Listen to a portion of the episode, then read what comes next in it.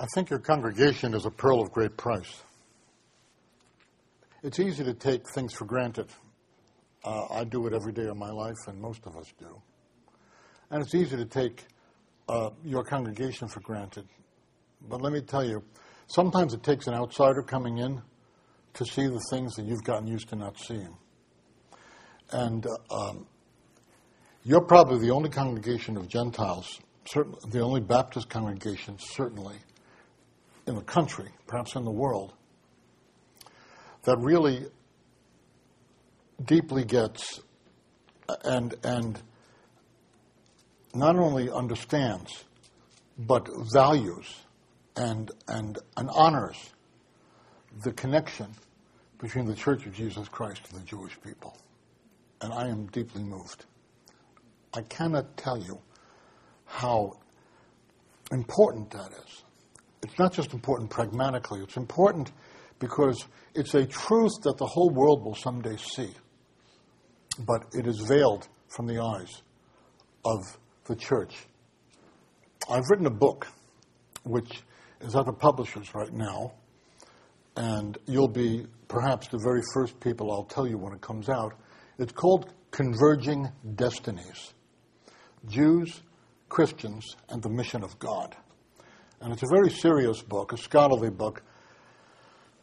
Uh, I've written two scholarly books. My, my dissertation took me between getting the master's and the PhD and getting the dissertation approved, it was 15 years. And then this book took me about 10 years on and off. So that's 25 years of my life for two very serious books. I've written some other things, but these uh, are the kind of scholarly things that, that establish uh, will establish for anybody. We may not agree with Dauermann, but he's got a right to talk because he's done his homework. And I do my homework there.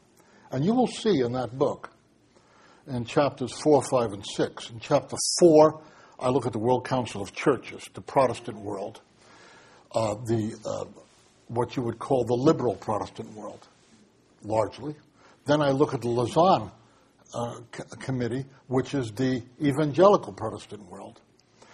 And then I look at the Roman Catholic Church. The Roman Catholic Church is the only body that really, really gets indebtedness to the Jews. You may not, you may, you're probably conditioned not to think that way. But the Roman Catholic Church has made greater strides since the 1960s than the Protestant churches have. And um, you will see when you read that book, and every one of you who buys the book will get a personal autograph from me, which, you know, is worth throwing dollars.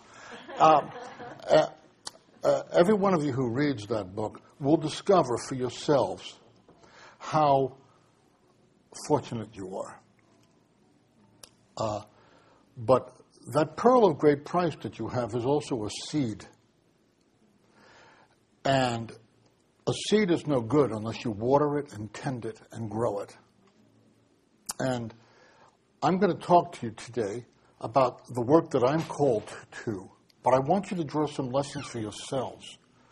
Because if you don't water the seed of, of tremendous spiritual riches that you encounter in your community every week, if you don't water that, it's a tragedy, you know, because it, the, uh, the seed might as well be barren.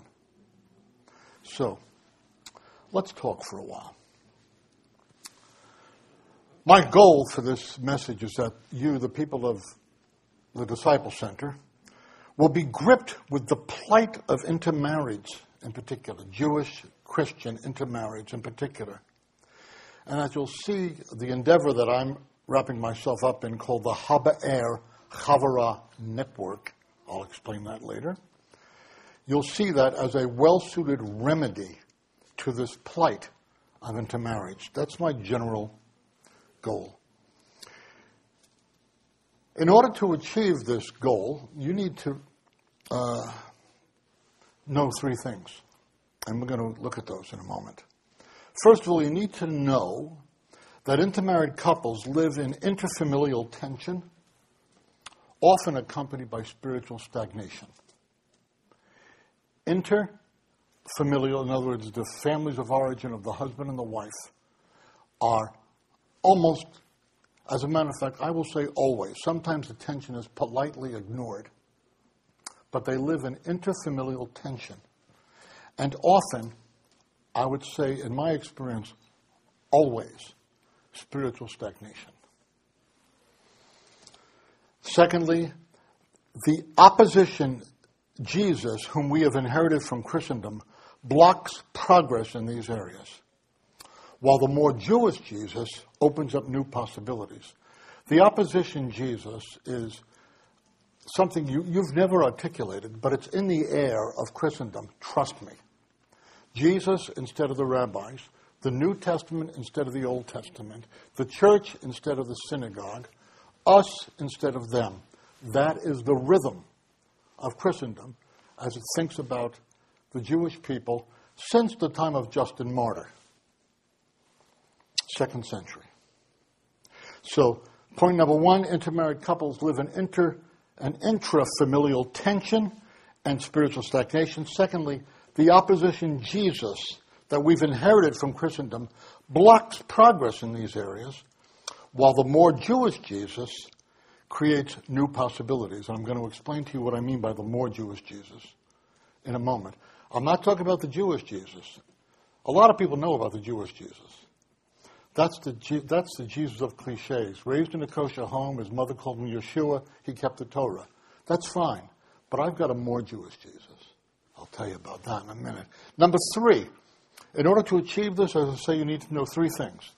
The first is about this intra communal and intrafamilial tension.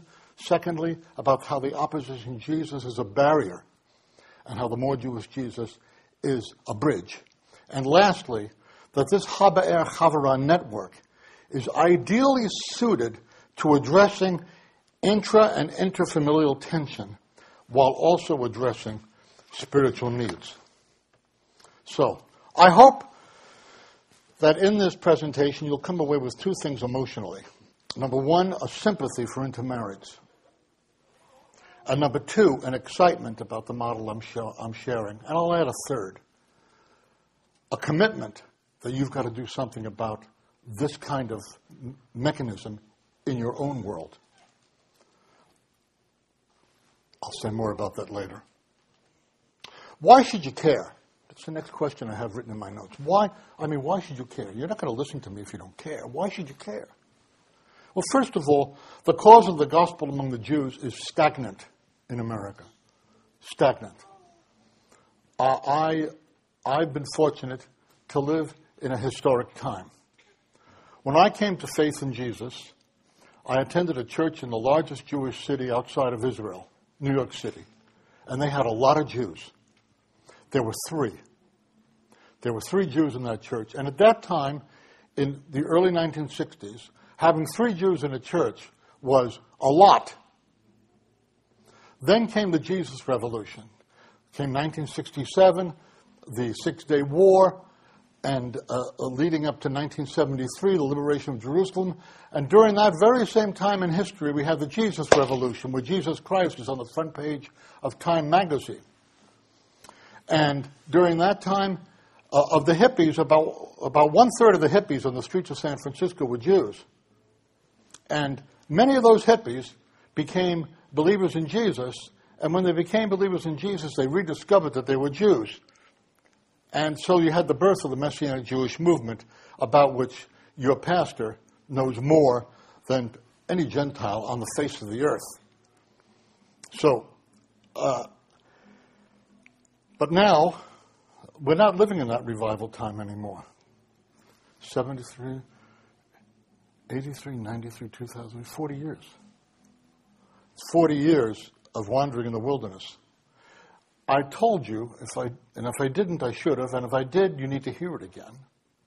I was at a meeting of the Union of Messianic Jewish Congregations, a good group of people, a mid year meeting back in January or February it was, and there were 37 congregations represented, and I reminded them that of the 37 congregations represented, they had not seen 37 Jews come to faith in Jesus Christ in the last five years. I could have said 10 years, and nobody would have questioned me. we are stagnant. And um, you know better than almost all Christians that the Jews are not just any old people. And when there is nothing happening about the gospel of Jesus Christ among the Jews, it's a serious business. Because as I'm going to show you in the five hours that I have for this sermon, as I'm going to show you, at the end of human history, there's got to be a massive revival among the Jewish people. I'll show it to you in a little while. The Bible talks about two fullnesses the fullness of the nations and the fullness of Israel. Two fullnesses. And it's after those two fullnesses are accomplished that we have the general resurrection, party time for the whole cosmos. But nobody gets to the party. The Jews don't get to the party without the Gentiles. And the Gentiles don't get to the party without the Jews. So you got to care. And I really care because it's in my blood, it's in my kishkas, it's in my bones. So why should you care? Because the cause of the gospel among the Jews is stagnant in America. Secondly, the cure commonly uh, uh, proposed deepens the problem. Here's the, in the church world generally, let's talk about these intermarried couples, getting back to my context. The reason I picked intermarriage is that 71% of non Orthodox marriages now in America are intermarriages.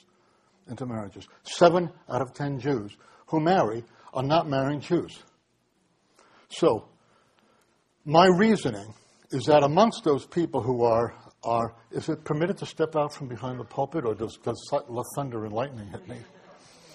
Uh, uh, it's my conviction and it's my experience that in many of those families, the wife, who's usually the Gentile partner, is a Christian of some sort. Uh, she may not be, but she may, she may be. And when she gets pregnant, all of a sudden, all these issues come up. I'll tell you, I know that, you know, I, I appreciate you nodding your head. You're a therapist, you know your business. Believe me, I've seen it in 50 states that I traveled in. I know what I'm talking about. You'll find out why I know what I'm talking about in a minute. But my conviction is that out of that seven out of ten Jewish marriages that are intermarriages, in many cases, the wife is the person who's most highly motivated to, uh, to achieve some kind of spiritual harmony in the family. And I've got the answer. I've got, the Bible has the answer. I've got the answer. And I believe that I have the responsibility, and I want you to know about it. So that's what we're doing. So why should you care? Because the, the cause of the gospel among the Jews is stagnant. Secondly, the cure commonly proposed deepens the problem. The cure commonly proposed is pastors say, well, Susie, we just got to get your husband saved. Now, I'm not opposed to a husband getting saved. But when this guy, if this guy becomes a typical Southern Baptist, pardon me, you know, uh, here's the problem. What about his family of origin? Do we just say, well, they're all going to go to hell anyway, so the, pardon me, the hell with them. Uh, when he becomes a Christian and joins the Christian church, that may be good for his soul, but what about his family? Uh, it, it, causes deeper problems in the intrafamilial structure. Do you see that? Uh, uh, uh, so it, it, it means that their marriage is carrying more weight because now his family is more alienated than they were before. Not only did, not only did Michael marry Susie, this Gentile girl, but now he's become a Baptist. Now, that may not be a tragedy from your point of view, but it's a problem. And it's a problem that does not have to exist. Let me just say something else. I love talking to you. You're so well educated, so bright, and you're so primed for this. Uh, this is not meant to be an insult. As I said here, I pick up, you know, I have a PhD in intercultural studies. Your, your, your pastor is a PhD in anthropology. We're twins, kind of. And you're not aware of how much you exude a culture that's different from Jewish people's culture. You know, I'm picking up little things. It's, it's unavoidable. It's the water that you swim in. People say that a culture is like the water that, that fish swim in. Fish are unaware that they swim in water. And people are unaware that they swim in culture. But you swim in your own culture. Uh, although you're more familiar with Jewish culture than just about anybody and more reverent towards it. Still, you swim in your own culture, and there's an otherness. There's an otherness between Christian Gentile culture and Jewish culture. And when we think that the solution to Susie's problem is that Michael should become a Christian and join the church, it solves one problem and it creates a whole nest of others. It deepens them. So that's why you should care. Because the cure commonly proposed deepens the problem. It disrupts family and community structures. It reinforces the image of the opposition Jesus. I'll tell you about my family in a minute. I'm itching to tell you because my family is an illustration of this. Just a moment. A third reason you should care is not only because the cause the gospel is stagnant, not only because the, the solution commonly proposed deepens instead of solving the problem, but thirdly, because God's declared will is for massive revival among the Jewish people. And this model that I'm talking about could be the means whereby this revival is facilitated. And that would be good. And I'm going to be talking to you about something called the Great Commission, which you know, and the Greater Commission, which you should know. So my message in one, in one paragraph is this. The Haba'er Chavara network is likely God's means towards spiritual renewal in the American Jewish community through the gateway of intermarried households, whereby such households will grow in what I call the three stranded cord. I want them to grow in Jewish life, I want them to grow in Yeshua faith, and I want them to grow in a relationship with God. Those three things. I, I think Jewish life is a holy way of life. You know that better than any Baptist on the face of the earth except the ones in Israel. So I want them to grow in Jewish life. I want them to continually grow in Yeshua faith and to grow in relationship with God. It occurred to me after I came up with that model that that's really the Father, Jewish life, the Son, Yeshua faith, and the Holy Spirit relationship with God. So mine is a Trinitarian model, and I believe in it to the core of my bones, and God preserve me from betraying it. The Haba'er Chavara Network is likely God's means towards spiritual renewal in the American Jewish community through the gateway of intermarried households, whereby such households will grow in Jewish life, Yeshua faith, and relationship with God. Imagine that Michael, this theoretical guy I have, that, that he comes to Yeshua faith, but he comes to Yeshua faith in the context of, of a different context. All of a sudden his home becomes a lot more Jewish. And he becomes more intentional about Jewish life, then there's a different kind of discussion with his family than if he abandons Jewish life and assimilates to another culture. Because there is something called, that I'd call the chameleon principle.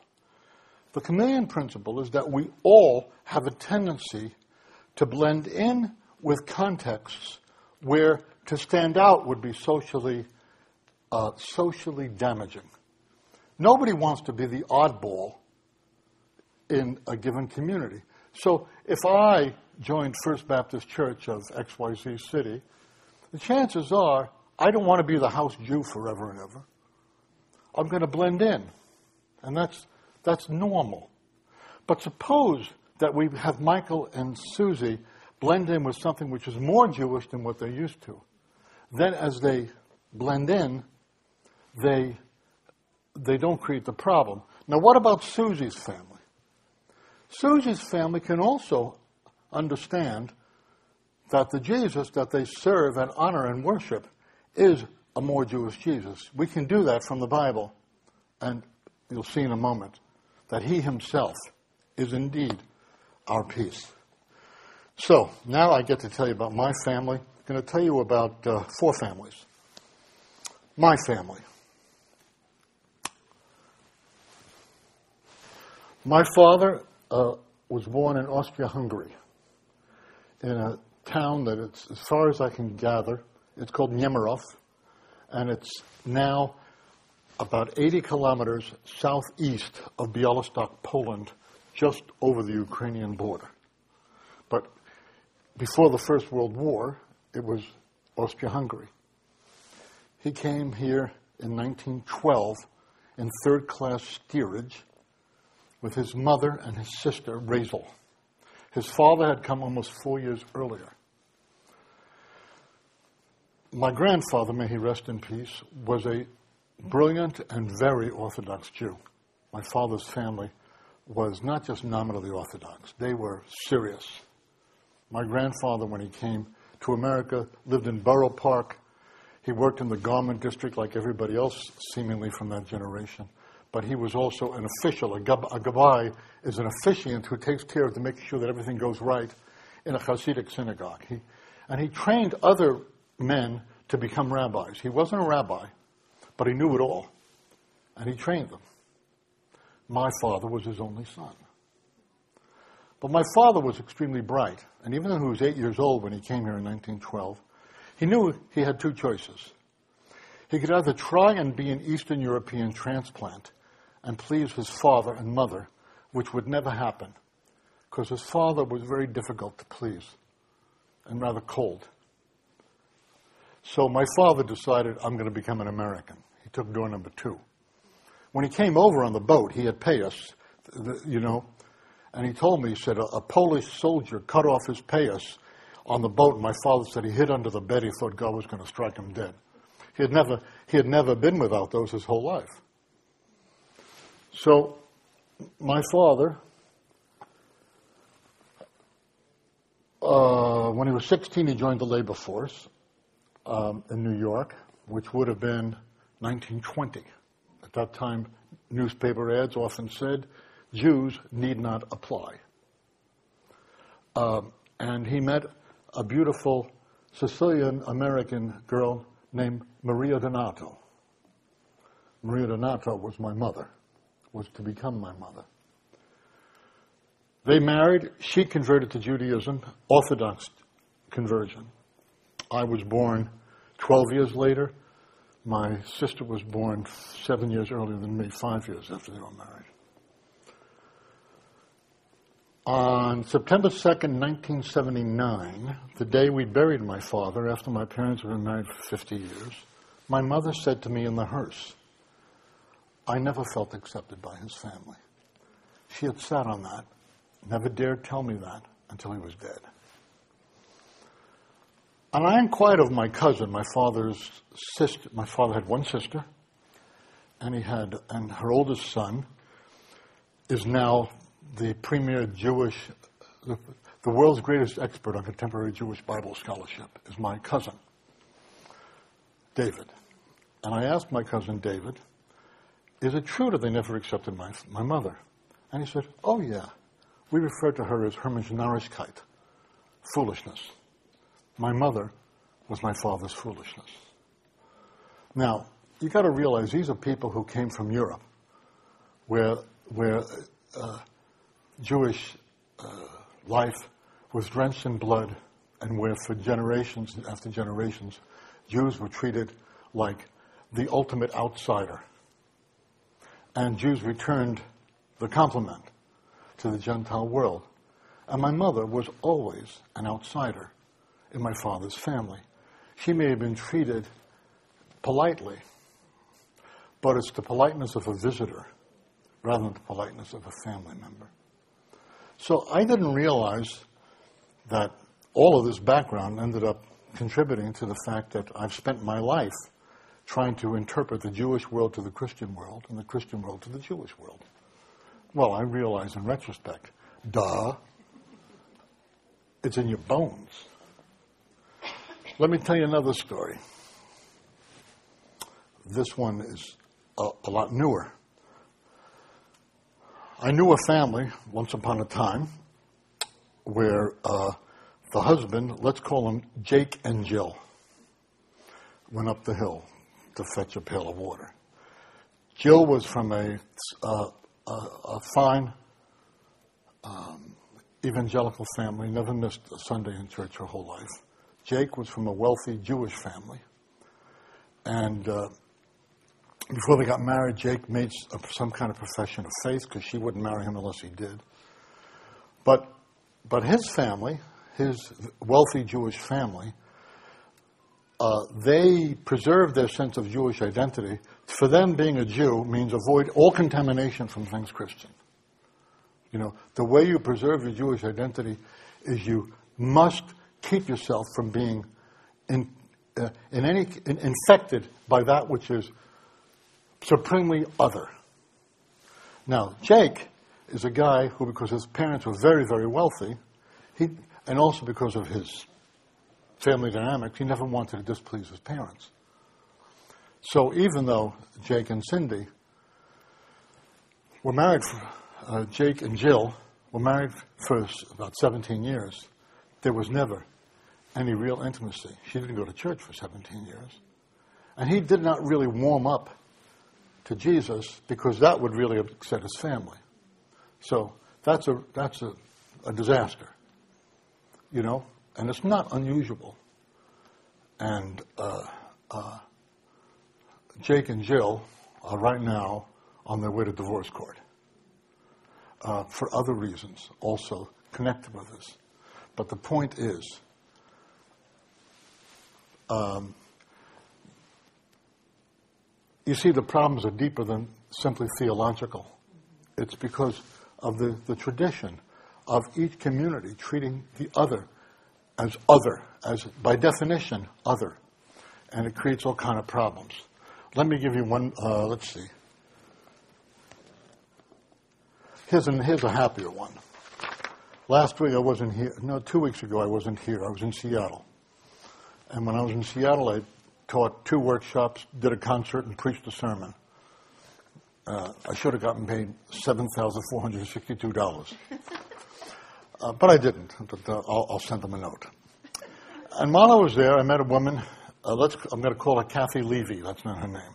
Kathy Levy is a Gentile woman in her 50s, married to a Jewish guy from Chicago. We'll call him Larry Levy, also not his name. This week, I got a phone call from uh, Kathy, and it was recorded and so I can give you a, the transcription of it. Shalom, this is Kathy. My phone number is 12345678910, which it's not. Dr. Dauermann, I would like a chance to talk with you. I had such a great time talking with you in Seattle, and my husband and I are very interested in working with you to come together in greater ways, with him being Jewish and me being Christian, and bridging the gap our whole goal over the years is wanting to help bridge that gap for not only ourselves, but others. And we would love to be able to talk with you more and find out how we can go about this process. So she said, it's, it's uh, Kathy Levy and uh, Larry Levy, and here's our phone number. Shalom.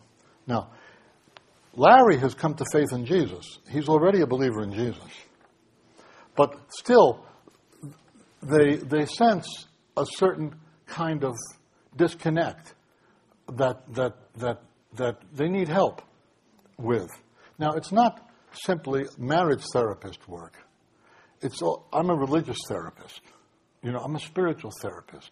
And I, I, don't pretend to be a, a marriage and family therapist, but I do pretend to be a spiritual therapist in terms of the fact of helping people deal with the theological freight that changes the nature of the problem. I'm going to talk to you about that in just a moment. Let's talk, tell you about a fourth, fourth couple, and that is um, uh, Linda Levy. Linda Levy is a woman, a beautiful woman, who is um, uh, grew up in a in an unchurched home, but eventually found her way to a Southern Baptist church and found the gospel.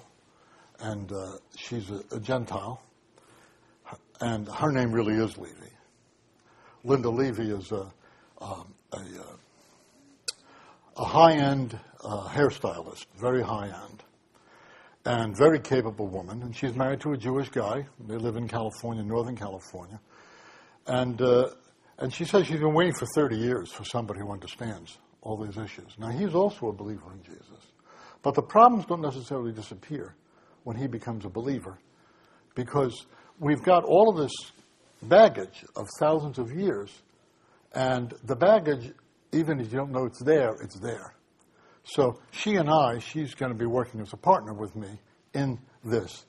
And she, she, start, she started to cry when I started talking about my, my, my plans. She said, I've been waiting 30 years for somebody to do that. And she's going to be my partner. So let's, let's go on. So, we're going to talk about the opposition Jesus, the Jewish Jesus, the more Jewish Jesus. Let's look at the scripture. Look at Matthew 23, verse 2, verse 2 and 3. Matthew 23. I want, to, I want you to see something about the more Jewish Jesus that most people never see. Now, this chapter is a chapter which has excoriating criticism of the Sadducees and the Pharisees. It's brutal. But in the midst of this, there are certain things that are affirmed that derive, that have greater weight because even in the midst of criticism, Jesus grants certain things that need to be remembered. Let's begin at the beginning of the chapter, chapter 23 of Matthew. I'm reading from the Holy New American Standard Translation of which there is no other translation holier. At least that's what I'm told around here. Okay, so here we go. Then Jesus spoke to the crowds and to his disciples, saying, The scribes and the Pharisees have seated themselves in the chair of Moses. Well, I'm not crazy about that translation. They sit in Moses' seat. Therefore, all that they tell you, do and observe. Stop. The scribes and the Pharisees sit in Moses' seat. Therefore, do whatever they tell you to do.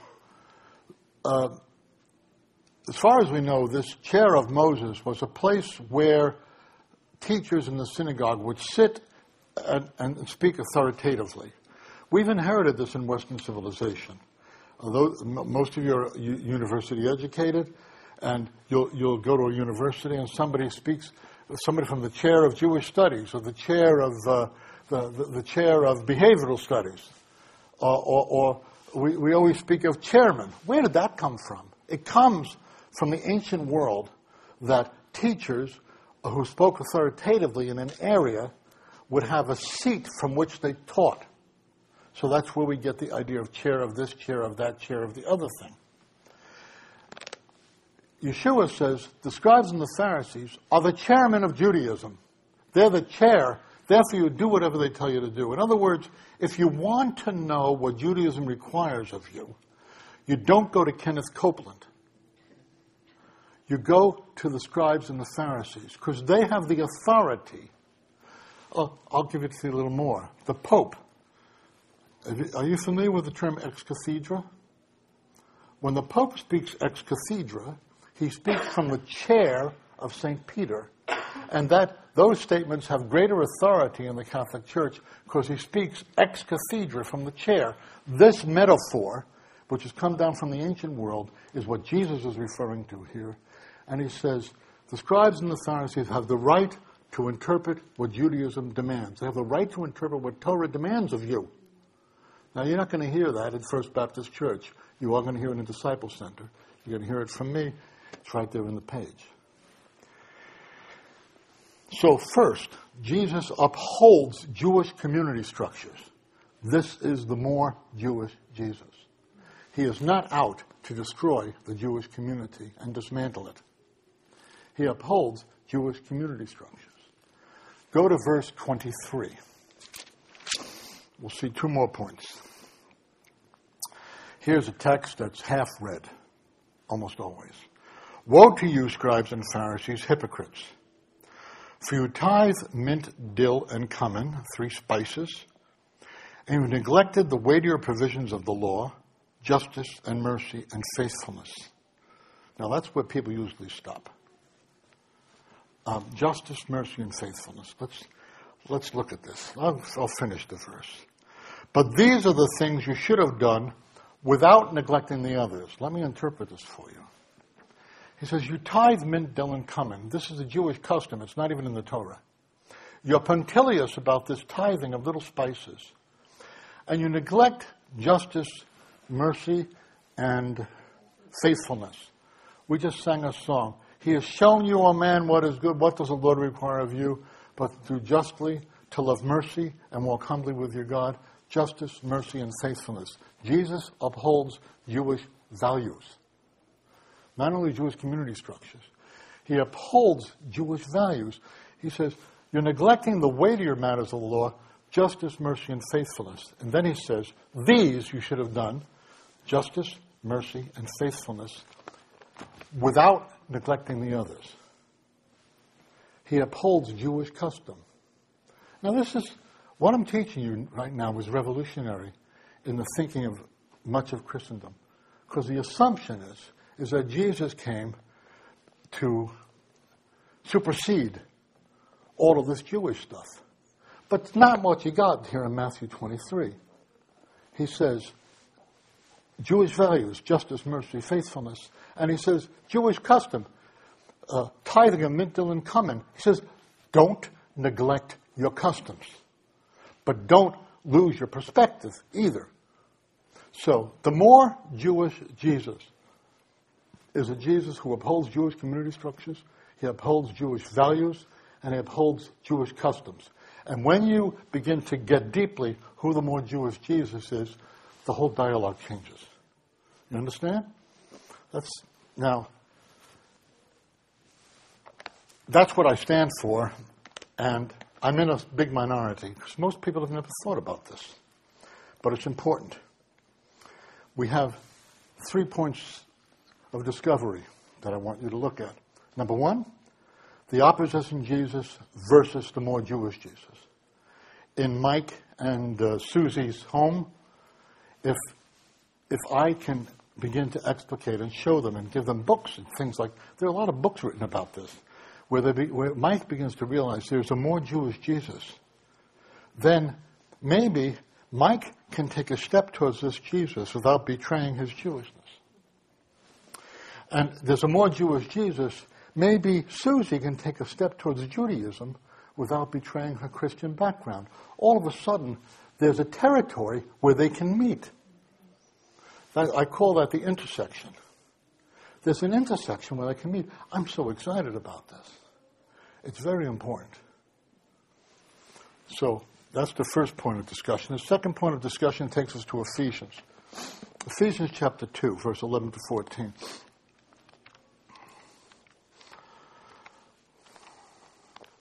Very familiar passage. But there's one little detail that bears pointing out. Here, Paul is addressing the fact that the Gentile world, which in his day, Gentile and pagan was the same concept. There was no such thing as a Gentile Christian until, until uh, Paul's ministry came along. So Gentiles were categorically, as far as Jews are concerned, idol worshipping, blood drinking, fornicating pagans. And then there were the Jews who were the people of God. These are two communities that had always defined themselves in contradistinction to each other.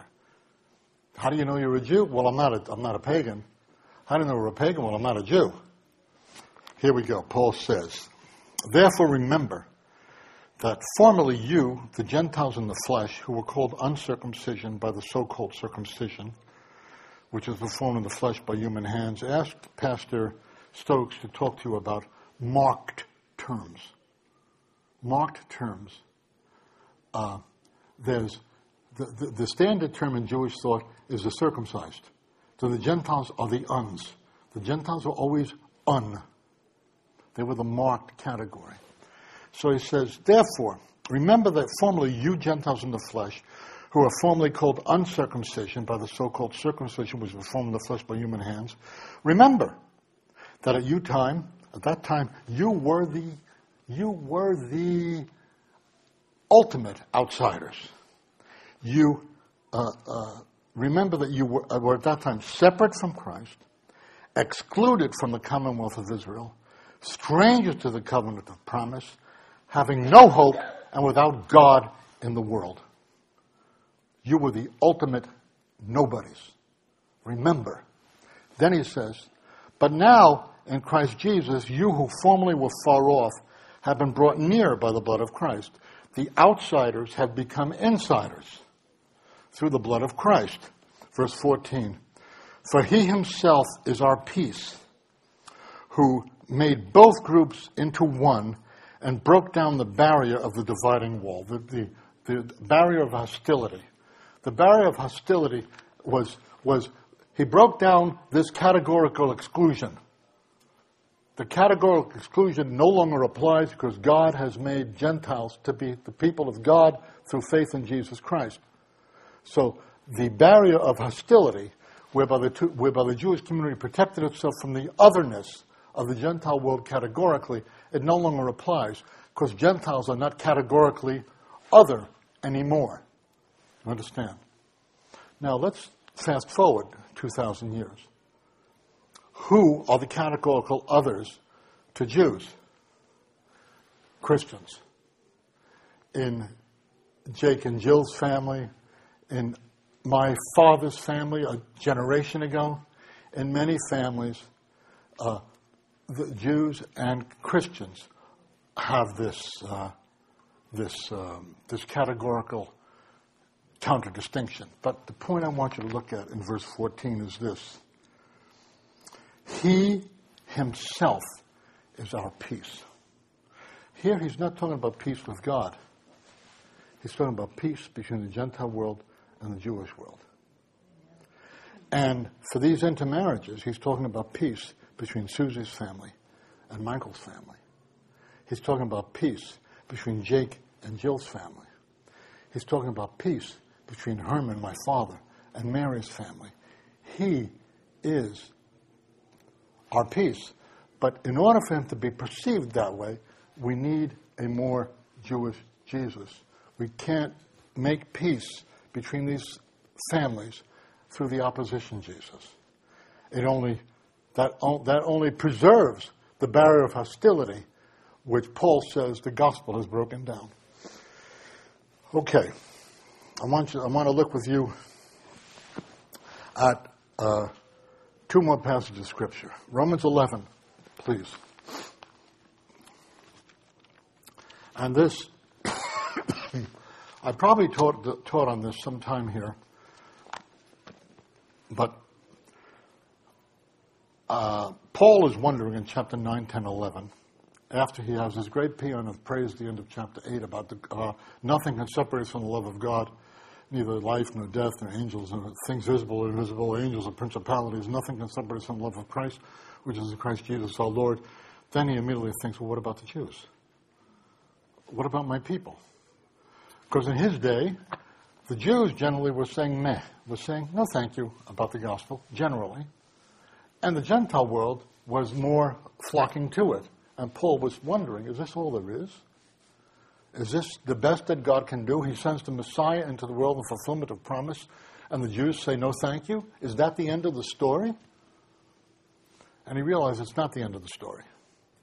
He realizes that God worked among the Jews, but not for their sake, also for the sake of the Gentiles. Uh, get out of your country, leave your father's house, go to a land I will show you. I'll make of you a great nation, and in you shall all the families of the earth be blessed. And then, in Christ, God is working among the Gentiles, but not for their own sake only, but also for the Jews. Paul says, I magnify my ministry in order to make Israel jealous and thus save some of them. So, even what's happening among the Gentiles is supposed to be of benefit to the Jews, but God is focusing on the Gentiles. But Paul realizes in chapter 11 that something that never occurred. The idea that the Messiah would come to the Jews and then go to the Gentiles was not a new idea. It's all over the prophets. But the idea that the Messiah would come to the Jews, go, that the message would go to the Gentiles, and the Jews would say, no thank you, and then God was going to come back to the Jews at the end of time and do another work among the Jews, that was a new thought. And Paul talks about that in Romans 11. He says this, verse 11 I say then, did the Jewish people stumble so as to fall? Did they? Oh, no, let's put it in your translation. I say then, they did not stumble so as to fall, did they? May it never be. But by their transgression, salvation has come to the Gentiles to make them jealous. Okay, so the Jewish people did not stumble so as to remain prostrate and out of the money. They stumbled for a purpose for salvation to come to the Gentiles. Then he goes on. Verse 12 Now, if their transgression is riches for the world, and their failure is riches for the Gentiles, that's the Great Commission. Riches for the world, riches for the Gentiles. All the nations receiving the gospel. That's the Great Commission. If their transgression is riches for the world and their failure is riches for the Gentiles, how much more will their fullness be? Look in the margin. Their fullness, pleroma. So he's talking about a fullness. For if there be, verse 14, if, uh, verse, uh, verse 15, for if their rejection is the reconciliation of the world, that is, the Great Commission, what will their acceptance be but life from the dead? Paul is talking here about two fullnesses. If you look in verse 23, let's see.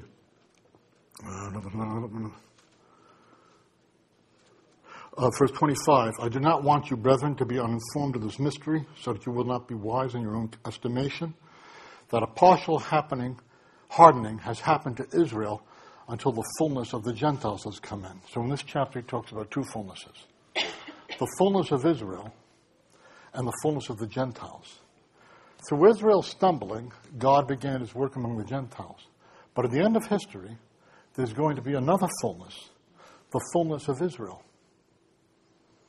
Now, it's interesting that the Great Commission does not swallow up the Jews in this construct. They're, they're distinct fullness. They're not separate, but they're distinct. And they're coordinate in Jesus Christ, but they're distinct fullnesses. Would you like to know what the fullness of Israel looks like? Let me, let me show you.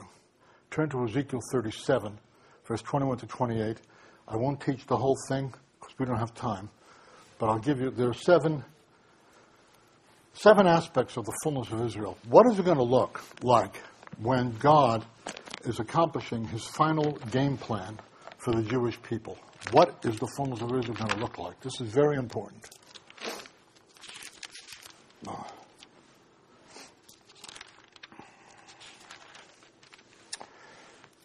Chapter 37, verse 21. Say to them, Thus says the Lord God, Behold, I will take the sons of Israel from among the nations where they have gone, and I will gather them from every side and bring them to their own land. Point number one the fullness of Israel involves the regathering of the Jewish people to the land. Number two, I will make them one nation in the land on the mountains of Israel. One king shall be king over all of them. They shall no longer be divided into two nations, no longer divided into two kingdoms. First thing is the regathering. Secondly is the unification of the Jewish people. Thirdly, the spiritual repentance and renewal of the Jewish people. They will no longer defile themselves with their idols, with their detestable things, or with any of their transgressions, but I will deliver them from all their dwelling places in which they have sinned, and I will cleanse them. They will be my people, I will be their God. So the first three things regathering and unity and spiritual renewal. Now look at verse 24. Very important. My servant David will be king over them, and they will all have one shepherd. God will bring the Jewish people to the Messiah, to allegiance to the Messiah at the end of time. That's where, that's where that is. And the second half of verse 24, and they will walk in my ordinances and keep my statutes and observe them. They will become Torah obedient. Now, I'm not going to go to the rest of the seven because I don't have time. I want to look at verse 24. I believe in both halves of verse 24.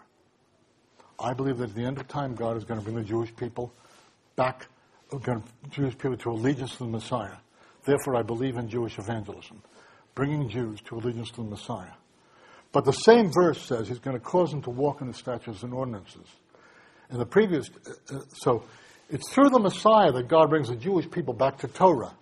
I want you to know there are people who don't want to talk to me because I say that. Because it goes against their dispensational um, preferences, and because it, it also stands in judgment over their own assimilation.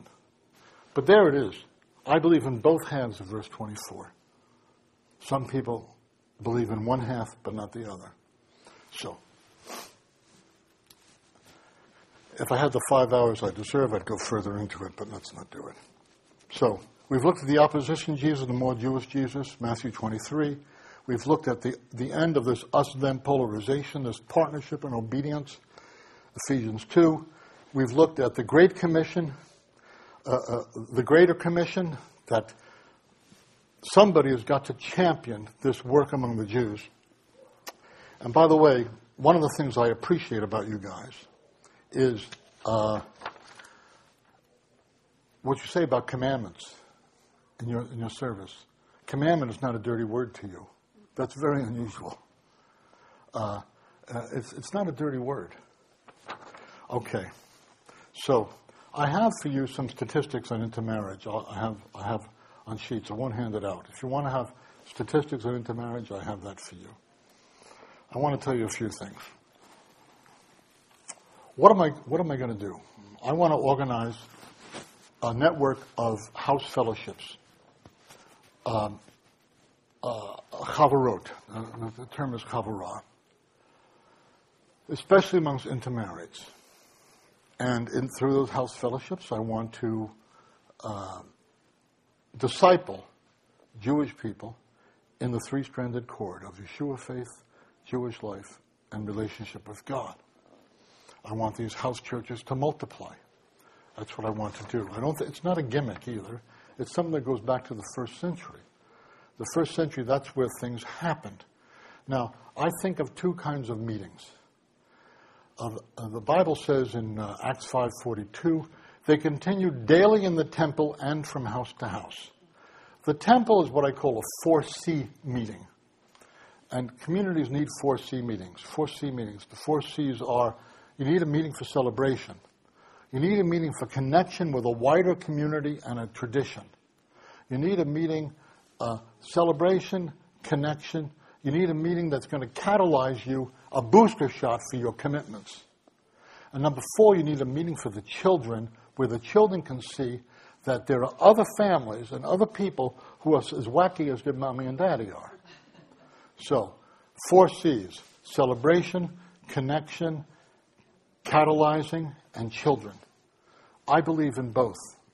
I'm hoping that, uh, you know, here's what I envision.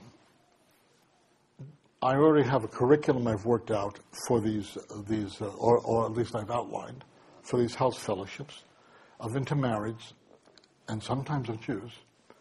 I don't really care where they go to church or go to synagogue. Suppose Michael and Susan, suppose they, suppose they go to a Reformed synagogue because his family insists on it. I can still get to them for the other 166 hours of the week. Because as I told you last week, spiritual identity is shaped through the patterns of daily practice and weekly practice. Uh, it's not shaped by the, that two hour celebration meeting. But I will also want to have periodic celebration meetings that are part of the Chavara network. Maybe in the beginning, every quarter, every two months, eventually every month, a Four Cs meeting. And if I did some stuff like this in Orange County, I would hope that maybe I could use this space for a Four Cs meeting, a place where uh, we cel- have celebration using that great piano, celebration, connection. Uh, look at this, you know, oh my God celebration, connection, catalysis, and the children. So, another thing I want to do, I've talked to your, your pastor about this. I want to have uh, some conferences or workshops called Touching the Invisible Man. The invisible man is primarily the Jewish man married into a Christian family. A lot of churches have invisible men. They never see them. They drop their wives off and their children off for Sunday school uh, or they're married to the daughters of people sitting in the pews. I guarantee you, any church of any size, you've got invisible men. I want to touch the invisible man. I'd like to have workshops where Pastor Stokes would uh, would speak on how the Jews are invisible to the church, for example. And then Linda Levy, who I mentioned to you, would speak as being the wife, what it's like to be the wife of the invisible man. And then I would speak on the whys and hows of, touch, of touching the invisible man and his family. and then I would talk also about the ultimate invisible Jewish man. Who is the ultimate invisible Jewish man? The more Jewish Jesus. He's invisible to the Jewish world and to the Christian world. So I'd like to have these workshops, and through these workshops, I guarantee I know exactly what's going to happen. After, afterwards, all these women who, uh, who, like Linda, I call them Tiffany. Tiffany. Or we'll call him, I used the name, what I, Michael and, what's the other name I used for Susie?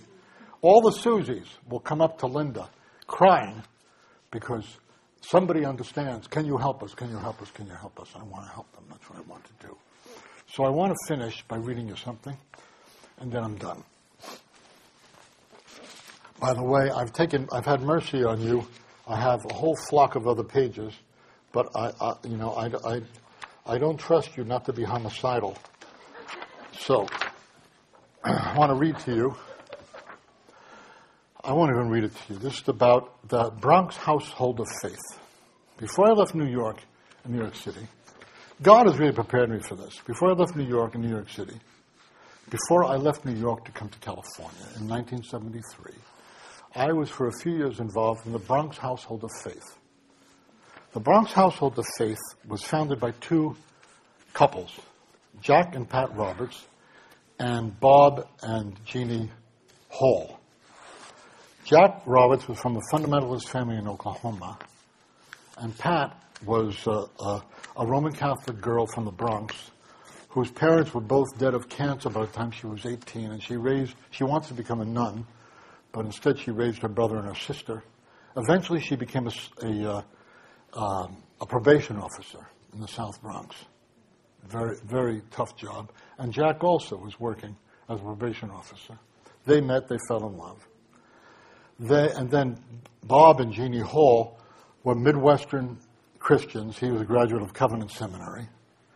And they, they, without, they founded a house church in the Bronx called the Household of Faith. It's been there for 40 years. And they've had an extraordinary effect on their community. Now, Jack, now Sue, um, Jack and Pat, they had a few children. They had 12 children. Six of them were their own, and six of them were adopted. Chinese children, etc., etc. Pat homeschooled all of them. Last I heard, all of the children were walking with the Lord except one. Now, my point to you is that here is a family, Christian family, who uh, gave their lives and opened up their homes for the service of the gospel and were able to carry on with family life at the same time. Extraordinary family life. Now, Bob and Jeannie, they were kind of sterile. They only had six children. So Bob and, so between them, they had 18 children. They raised them in a slum, in a Hispanic slum. They moved into a slum and they stayed there. And they've had a tremendous effect. So I know that a house church is not a gimmick. Uh, I don't want you to think of it as a gimmick, as though the real stuff gets done uh, under a spire. And house churches are only a gimmick. They're not a gimmick. They are action central for the kingdom of God. For Susie and uh, I call them Michael and Susie, Michael and Susie's family, what happens in their home is going to affect their families. Uh, what's happening with their children, what's happening with them in Jewish life, what's happening with them in Jesus, etc., is going to affect their families. Um, and I'll, I'll finish up with one question. When you're inviting people to engage with your faith, which invitation are they more likely to say yes to? You ought to come visit my church sometime. Or, why don't you come over and share a meal with us sometime? Which invitation is more likely to get a yes?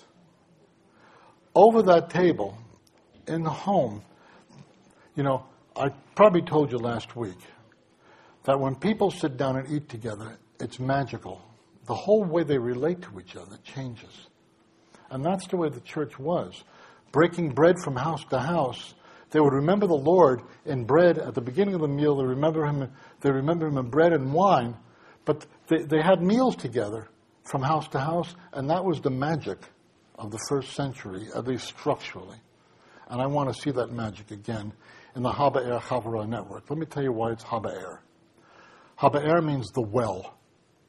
Wells were in, in the Old Testament, in the Bible, what happened at wells? Let's have examples.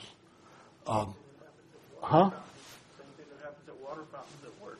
What's that? People conversate, they talk. People talk at a well. What else happens? Very good, thank you. By the way, I got that book for you that I talked to you about last week. I bought another copy just for you and I left it home. But I haven't forgotten you. So, wells, people talk. Also, people have life changing encounters. The woman at the well with Jesus have life changing encounters. People settle disagreements at a well. You see, uh, Abraham's uh, servants, etc., they get into arguments at a well. People solve uh, situations at a well. People meet their spouses at a well. They're life changing encounters. But there's another reason why we call it Haba'er, the well, because Ba'er is in Hebrew, which means the well, uh, is an acronym for Beit Otzar Ruchani, spiritual treasure house. A scribe of the kingdom is like a householder who brings out of his treasures things old and things new. That's what our households will be treasure houses, where we look at things old and things new. That's all I have to say. I wish I said it better, but I want to hear your questions. Thank you very much.